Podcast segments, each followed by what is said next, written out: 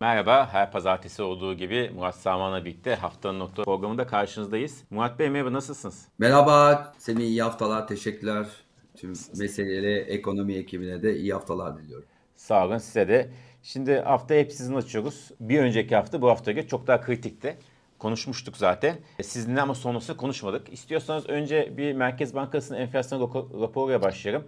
Ondan sonra borsadaki yükselişi, motorin zammını, e, ve diğer ekonomideki önemli gelişme, takip edilmesi gereken verilerin hepsini konuşacağız sizinle. Enflasyon raporu yeni başkanın ilk enflasyon raporu sunumuydu. İlk medyanın ekonomistlerin karşısına çıktığı toplantıydı ki Cuma günü geldi. Hemen ayağını tozuyla e, yanına iki tane de başkan yardımcısını alarak çıktı. Fatih Bey'in performansını nasıl değerlendiriyorsunuz? Evet şimdi tabii e, biz haftayı açıyoruz birlikte. Kaç gün oldu tabii. Çok çeşitli yorumlar, yayınlar oldu enflasyon raporu toplantısıyla ilgili. Ben çok kısaca yorumlarımı paylaşayım. Yani yorumlara çoğu yorumlara katılıyorum. Yani iyi bence iyi bir performanstı. Yani yorumların çoğuna baktığında ben Fatih Bey'in e, performansını beğendim şahsım adına. Üç kişi e, çıkmaları, başkan yardımcıları birlikte bence çok olumluydu. Yani kurumsallık e, açısından. 36 hedefi zaten o yani değişecek mi değişmeyecek mi zaten beklenen şey vardı. Yani işte faizler daha artabilir mi? E, bu seviyelerde ne kadar kalabilir? Bence piyasa bunu bekliyordu. Yeterince bence cevap alındı. Yani gerekirse faizler artacak. Muhtemelen seçim sonrası olacak bu. 36 hedef korunması yani korunmaması diyenler vardı. Ben korunması e, beklentisi taşıyordum. Daha iyi oldu bu şekilde. Çünkü e, bu sefer Merkez Bankası kredibilite sorunu olacaktır. Yani sen bir hedef koyuyorsun hemen birkaç ay sonra değiştiriyorsun. Bence bu hedef değişirse yılın ikinci enflasyon raporunda değişebilir. O da Mayıs'ta gerçekleşecek. Mayıs'ta değişebilir eğer e, özellikle ilk 4 ay enflasyon çok yüksek e, gelirse. Son olarak şunu söyleyeyim. Ya Uğur, e, sevgili dostum Uğur Gürses'in çok güzel bir tweet attı. Ben evet. aslında ona da katılıyorum. Yani o madde madde attığı e, Twitter'de kendisine de aradım söyledim ya gerçi hepsine de katılıyorum. Hani kurumsallık açısından iyi oldu. İletişim çok sıkıntılıydı. E, başkan değişene kadar e, bir belirsizlik vardı. O belirsizlik de kalkmış oldu böylece. Ben de tabii programın ismi haftanın notları. Ben de notlarımı alıyorum. Reel sektörden tabii hani şeyler gelmeye başlamış. Duyuyoruz. Daha lokal ama e, yani seçimden sonra işte bu kur ihracatçılar için. Hani bu kur bizi çok rahatsız ediyor. Türk lirasının değer kaybetmesi lazım. Biz rekabetçi olmalıyız. Onun için zaten Sayın Şimşek bu tür e, çıkışlar yapıyor. Yani bu ihracat sadece kurla olmuyor diye. Yüksek maliyet, faizlerin yüksek olması. E, bütün bunlar tabii çok böyle lokal anlamda şu anda milletvekillerine söyleniyor bunlar. Milletvekilleri e, Sayın Cumhurbaşkanımıza iletsin diye. E şimdi acaba birkaç ay sonra hani e, olmuyor işte e, şirketler zor durumda işte ekonomi yavaşlıyor tekrardan başka e, bilmediğimiz politikalara mı döneriz? Bu soru işareti Göreceğiz. var. Yani bu da, bu da Sayın Cumhurbaşkanı'nın kararına bağlı. Yani ama bu politikanın uygulanması yani meslektaşlarım da bunu söylüyor zaten. E, bu iktisat dilinde de var. Yani en az bir yıl, bir buçuk yıl sabretmemiz gerekiyor. 36 çok iddialı bir hedef bu seneki enflasyon için. Gelecek yıllar hiç konuşmayalım daha çok var. Evet, Ama önemli olan bu yıl. E, ben açıkçası revize olabileceğini düşünüyorum. Şimdi. Belki de Mayıs'ta gerekirse revize edilir. Bu toplantıda revize edilmemesi de doğruydu bence. Şimdi dediğiniz gibi işte dövizden şikayetçi olanlar var, faizden şikayetçi olanlar var, kredi piyasasından şikayetçi olan var. Esasında genel bir tabii ki zaten... Bu arada herkes haklı. Herkes Seni haklı. Herkes haklı yani. Yani tabii e, daha önce yapılan e, hataların bedeli ödenecek mecbur. Tabii. Herkes farklı şekilde ödüyor. E, esasında şikayetler de artıyor işte. Mesela en son haber biliyorsunuz görmüşsünüzdür. Motorine bu gece yarısından itibaren 2 lira 56 kuruşluk zam geliyor. Faizlerin yüksek kalacağını biliyoruz en azından. Daha da yükselme ihtimali var. Ekonominin yavaşlayacağını biliyoruz. Enflasyon mücadele devam edecek. Merkez Bankası bu mesajı verdi. Borsa yükseliyor. Yılbaşından beri neredeyse %23 çok ciddi bir yükselişe girdi. Ki o zamandan olur işte 7000 seviyesi kritik falan diyorduk. E, 7200'ler, 7100'ler. Şimdi bir anda 9000 üzerine geçtik bugün itibariyle.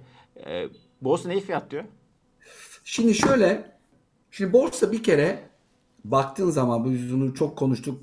E, hatırlarsın bir yani işte 8500 seviyesi vardı. Orası çok kritikti. Hep gidip geliyordu, gidip geliyordu. 8500 üstünde bir iki kapanıştan sonra ancak e, bu yükselişi e, görebiliyorduk. 9000'ler hedefi. 9000'de biraz durdu. Üstünde kapatınca ve geçince bu yeni rekorlar çıkmaya başladık. Şimdi enflasyonun yükselmesi birkaç sebebi var. Son dönemde biraz faiz düştü biliyorsun. Bunlar tekrar yükseltilmeye çalışılıyor. Ee, yani evet. alternatif bir getiri çünkü mevduat faizleri. Borsanın da en büyük rakibi. Ee, onun bir düşmesi. Yabancı ilginin artması ki ben bugün e, rakamlara baktığımda çok yüksek değil ama son bir ayda 500 milyon dolar e, borsaya bir giriş oldu. 800, 300 milyar dolar da tahvile bir giriş oldu. 500 milyon dolarla 300 milyon dolar. Bence evet az ama sonuçta bir giriş var. Fonlar biraz alıyorlar. Ee, bir satışa geçmişlerdi. Onlar tekrar bizim de şimdi eski mesleğimiz Şimdi fonlar şöyledir Semih. Kimse geride kalmak istemez. Yani bir yarış vardır. Sen şöyle bir benchmark vardır. Senin rakip fonların e, borsa yükselirken senin önüne geçiyordur eğer daha çok hisseli fonlarsa. Sen burada geri kalmamak için sen de alım yaparsın. Çünkü bir yarış var orada. E, fonların biraz buna katıldığını e, görüyoruz. İskonto olarak zaten yani hem kendi e, önceki e, yüksek seviyelerimize göre gelişmekte olan ülkelere göre zaten e, düşük e, seviyelerdeydik. E, bir de enflasyonist bir ortam var. Yani enflasyonist mesela geçen sene en çok artan borsalardan işte Arjantin. Niye? Çünkü yüzde yüzün üzerinde bir enflasyon var. Yani hala enflasyonist bir dönemdeyiz. Bu da tabii şirket nominal değerlerini arttırdığı için e, borsadaki değerlerini e, arttırıyor. Burada 9000 artık çok kritik bir destek. Mesela bugün sabah biz yayını pazartesi çekiyoruz. Saat 11 11 buçuk gibi. Gap'le açıldı. Yani %1 yukarıda açıldı. E, belki de bir satış olup tekrar 9000'lere gelme ihtimali var. Yani bir kar satışı ihtimali olabilir geçici olarak. E, 9000 işte 8800 bir destek e, aralığı kalacak bizim için. Hedef ne dersen 9350, 9400 ve seçime kadar 10.000 seviyede çok konuşulmaya başlandı. İşte e, 315 sent yani 3.15 sent gibi bir hedef yapıyor. E, seçime kadar e, 10 binleri görebiliriz. Seçimden önce çok hızlı gelirsek oralara bir kar satışı gelme ihtimali var. E, ki bu sağlıklıdır zaten. Yani önemli bir rally var burada. Onun için önemli bir kar satışı gel- gelirse hiç şaşırmam. E, seçimden sonra ise özellikle yabancı yatırımcılar şuna bakacaklar. Evet Sayın Şimşek yerinde mi? Merkez Bankası ekibi yerinde mi? Bu politikalar devam ediyor mu? Seçimden sonra bir değişiklik var mı? Bekleyenler var ya. Bence yani bir kar satışı belki de gelir ama seçimden sonra bu politikalar uygulanmaya devam ederse e, muhtemelen ekstradan bir yabancı girişi de görebiliriz. Onun için tekrar bir yükseliş olma ihtimali olabilir seçimden sonra. Sonra ne olacağına bakacağız. O başka bir denklem dediğiniz gibi. E, peki dövize bakalım. E, dolar kuru esasında bildiğiniz gibi devam ediyor. Sene başından beri %5 primli yaklaşık bir buçuk ay. E, o da yaklaşık işte %3,5 civarında bir aylık artışa denk geliyor. E, esasında tırma rampa formasyon devam ediyor. E, ama gitgide tabii dövizle ilgili e, ihracatçıya başta olmak üzere şikayetler gelince e, seçim sonrası orada bir yine sert bir yukarı hareket yaşanacak mı sorusu daha çok tartışılmaya başlamış başlandı. E, Alaaddin Aktaş da bugün ekonomi.com'da bunu yazmış. E, siz bu seviye yorumlamaya gerek yok. Zaten siz söylüyorsunuz en kolay. Artık söyleyecek pek bir söz yok. Peki seçim sonrasında sert bir hareket bekler misiniz? Ben öyle sorayım. Seçime kadar olan süreçte yani işte belki de 31,5 civarında bir e, dolar kuruyla girme ihtimalimiz var. Ee, seçimden sonra da sert bir devalüasyon değil ama bir miktar devalüasyon yaşayabiliriz. Yani bu devalüasyon ne olabilir? 31,5-32'lerdeysek e, belki de işte 34-35'lere giden minimum anlamda e, bir devalüasyon görme ihtimali ama sert bir devalüasyon beklemem. Çünkü dediğim gibi bu sefer e, enflasyon beklentilerini bozacaktır. Bu istenmeyecektir. E, ama bir miktar e, devalüasyon e, olabilir de ben kontrol altında e, olacağını da düşünüyorum. E, seçimden sonra tabii yüksek bir TL faiziyle dövizden TL geçişler bu arada seçimden sonra da e, olacaktır. Çünkü dediğim gibi Hani burada bir seçim belirsizliği var ama seçim geçtikten sonra özellikle bu Merkez Bankası politikalarının devamında TL'ye geçiş olabilir. Yabancı e, döviz getiri olabilir. Merkez Bankası orada biraz rezerv biriktirmeye çalışacaktır. Uçuk tahminler vardır biliyorsun yılbaşını tabii hiçbirine evet. katılmıyordum. Biliyorsun değil mi yani? Evet, Kaç evet.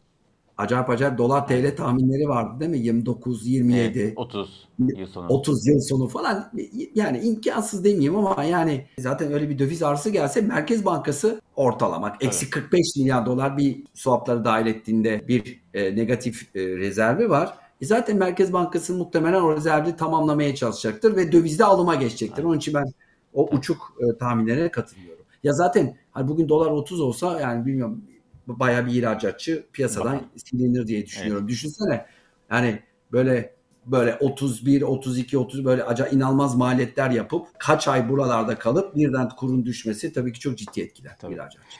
Peki şunu söyleyeyim yine döviz bahsinde. İşte kontrol kur sistemi uygulanıyor Türkiye'de. Düzenli olarak. Kontrollü işte, dalgalı kur. Evet, evet. kontrollü dalgalı kur uygulanıyor. Ee, ve belli bir oranda artış yapıyor. Bunu vatandaş da biliyor, herkes biliyor. Ee, o yüzden de şöyle bir fikir var işte yüzde iki buçuk yani enflasyonun biraz altında artan bir döviz kuru. Uzun süreli evet. 5-6 ayda bunu yaşıyoruz. Bu esasında e, tamam enflasyonu baskılamak için iyi ama insanların dövizden Türk lirasına geçmesi için de esasında kötü bir şey. Çünkü herkes şunu düşünüyor. Ya ben 3-4 yüzde 3'ümü 3,5'ümü alıyorum kesin. E fazlası olsa tamam. Fazlası olmazsa da en azından bir garantisi var. Yani bu kadar kontrol yapmak da insanların dövizde çıkıp TL'ye geçmesine engel oluyor mu sizce? Sürekli çünkü 3-4 garantiniz var yani ayda dolar bazında. Bir ayda de bir ekstra bir şey yaparsa o da sizin ekstra karınız oluyor. İşte zaten çok güzel soru. Yani zaten e, soru işareti özellikle seçim sonrasına kaldığı için çünkü hani öyle bir beklenti var ki hani seçime kadar evet kontrollü dalgalı gidiyoruz ve seçimden sonra böyle bir devalüasyon ihtimali olunca yani öyle düşünüyor. Yani dövizde kalanlar yani. hani ben dövizde kalayım belirli bir şeyim var, e, gelirim var yavaş yavaş gidiyor. Ekstra da ola, olabilir mi diye. E, onun için çok zaman alıyor. Sana bir rakam vereyim. Yani 2001'de Türkiye'deki dolarizasyon %60 civarındaydı. E, 2001 krizinde 2001-2002. E, neredeyse bunun %30'a inmesi, yarı yarıya inmesi neredeyse 8-9 yıl sürdü. Hareket birden olmuyor. E, yani güvenin inşası gerekiyor. Yavaş yavaş oluyor. Yani bugün hani dolarizasyon KKM dahil işte 60 civarında. Çünkü KKM özellikle KKM de döviz saymak lazım değil mi tabii, sonuçta? Tabii. Ee, onun için hani bunun e, yani iki, dolarizasyon anlamında 2001 2001'e döndük. Ee, bunun inmesi zaman alacak. Evet. Ama bir de Murat Bey şimdi konjonktür çok farklı. Yani ne yapısal reform var. O zaman çok ciddi yapısal reformlar vardı. Tabii, Dünya tabii, tabii. Kü- küresel konjonktür çok uygundu. Ee, yani şu an koşa çok farklı. Bizim dön- tabii, dönemeye de bir dönemi, dönemeye de biliriz yani o seviyeye. Tabii Avrupa Birliği çıpası vardı, IMF çıpası vardı, vardı. konjonktür farklıydı, global likite çok iyiydi. Yapısal reformlar gerçekleşiyordu. E, anayasa mahkeme kararları tanınıyordu Aynen. falan. Yani bunlar üst üste sayabilirsin bir sürü örnek. Tamamen hukukun üstünü yoksa bile dediğim gibi özellikle e, üst yargının e, anayasa mahkemenin kararları uygulanıyordu. Bugün baktığımızda e, onun için yapısal reform e, diyoruz. E, bu yapılırsa bile zaman alacak ki yapılmaya başlanmadı. E, onun için bu geçiş çok kolay değil. Zaman alacak bir şey. Evet. Şimdi e, bu hafta daha az konuyu daha derinlemesine konuştuk. Son olarak da istiyorsanız bu hafta neye takip etmemiz gerekiyor? Evet. Onları o grafiğe getireyim, tabloya getireyim. Sizden yorum isterim. Bugün e, biz bu yayın yapmadan işsizlik veri açıklandı. İnşaat Maliyet Endeksi açıklandı. İnşaat Maliyet Endeksi Aralık'ta yıllık %67.31 arttı. Önceki %66.49'du. İşsizlik oranı da Aralık'ta 8.8 oldu. İşsizlik oranı, işsizlik verileri oldukça şey e, ne diyeyim tartışmalı veya ne artık dikkat almıyor. Kimsenin takip etmediği veri gibi geliyor bana. Bence bakmıyor. Yani bir de biraz geniş tanımlı baktığın zaman evet. E, bunun 20-25 olduğunu görebiliyorsun. Onun için ya o da o başka bir program konusu. Evet. Bence bu hafta yani bizim takip etmemiz gereken yani böyle 3 tane ana şey var, veri var. Tabii cari denge gelecek. Bence bu önemli. E, döviz merkez bankası rezerv politikası anlamında beklenti şimdi cari önceki 2.7 idi. Bu ay beklenti eksi 3.4 bekleniyor. Semih bu da yaklaşık 47 milyar doları bulacağız eğer beklenti gerçekleşirse ki e, geçen yani Kasım ayında bu 49.6'ya evet, çıkmıştı. Evet. Yani e, 50'nin altında bitirmemiz önemli ama çok yüksek bir hala çok yüksek bir cari açıkla karşı karşıyayız. E, haftanın verisi tabii ki ABD'deki enflasyon, tüfe enflasyonu. E, o da önceki 3.4'tü sizin ifade ettiğiniz ekranda. Bu ay 2.9 bekleniyor. Yani bu ay dedim Ocak ayı 2.9 bekleniyor. Aylık 0.2. Geçen ay yani geçen ay dedim Aralık 2023'te 0.3 çıkmıştı. Yani 3'ün altına inmesi e, olumlu enflasyon ama enflasyon ne gelirse gelsin ya kimse heyecanlanmasın. Mart'ta falan bir faiz indirme olmayacak. Yani herkes belki de izlerken onu bekliyor. Yok bu Mayıs Haziran'dan önce olmayacak bence. E, orada e, ya Fed'in zaten biliyorsun e, oradaki, oradaki hedefi zaten yüzde iki. E, bir de son olarak şunla e, kapatalım. E, Cuma günkü piyasa katılımcılar anketi evet. e, bence önemli. Çünkü e, son bir PPK yapıldı e, eski başkanla. E, yeni başkanla da bir enflasyon raporu toplantısı oldu. Acaba e, biliyorsun 70 yakın e, kurum ve bireysel katılıyor. Acaba beklentilerde ne oldu diye e, bence e, piyasanın beklentisini almak önemli olacak. E, 42 piyasanın beklentisi bu yıl için biliyorsun. En son çıkan enflasyon raporunda 12 aylık beklenti de %39 civarında. E, Merkez Bankası'nın hedefi hala 36. İşte IMF e, hala işte 45'lerde görüyor enflasyonu. Onun için onu da izleyeceğiz Cuma. Çok teşekkür ederiz Murat Bey. Çok sağ olun. Haftaya her zaman sizinle açtık. Kendinize çok iyi bakın. Haftaya görüşmek üzere. Görüşmek üzere. İyi haftalar.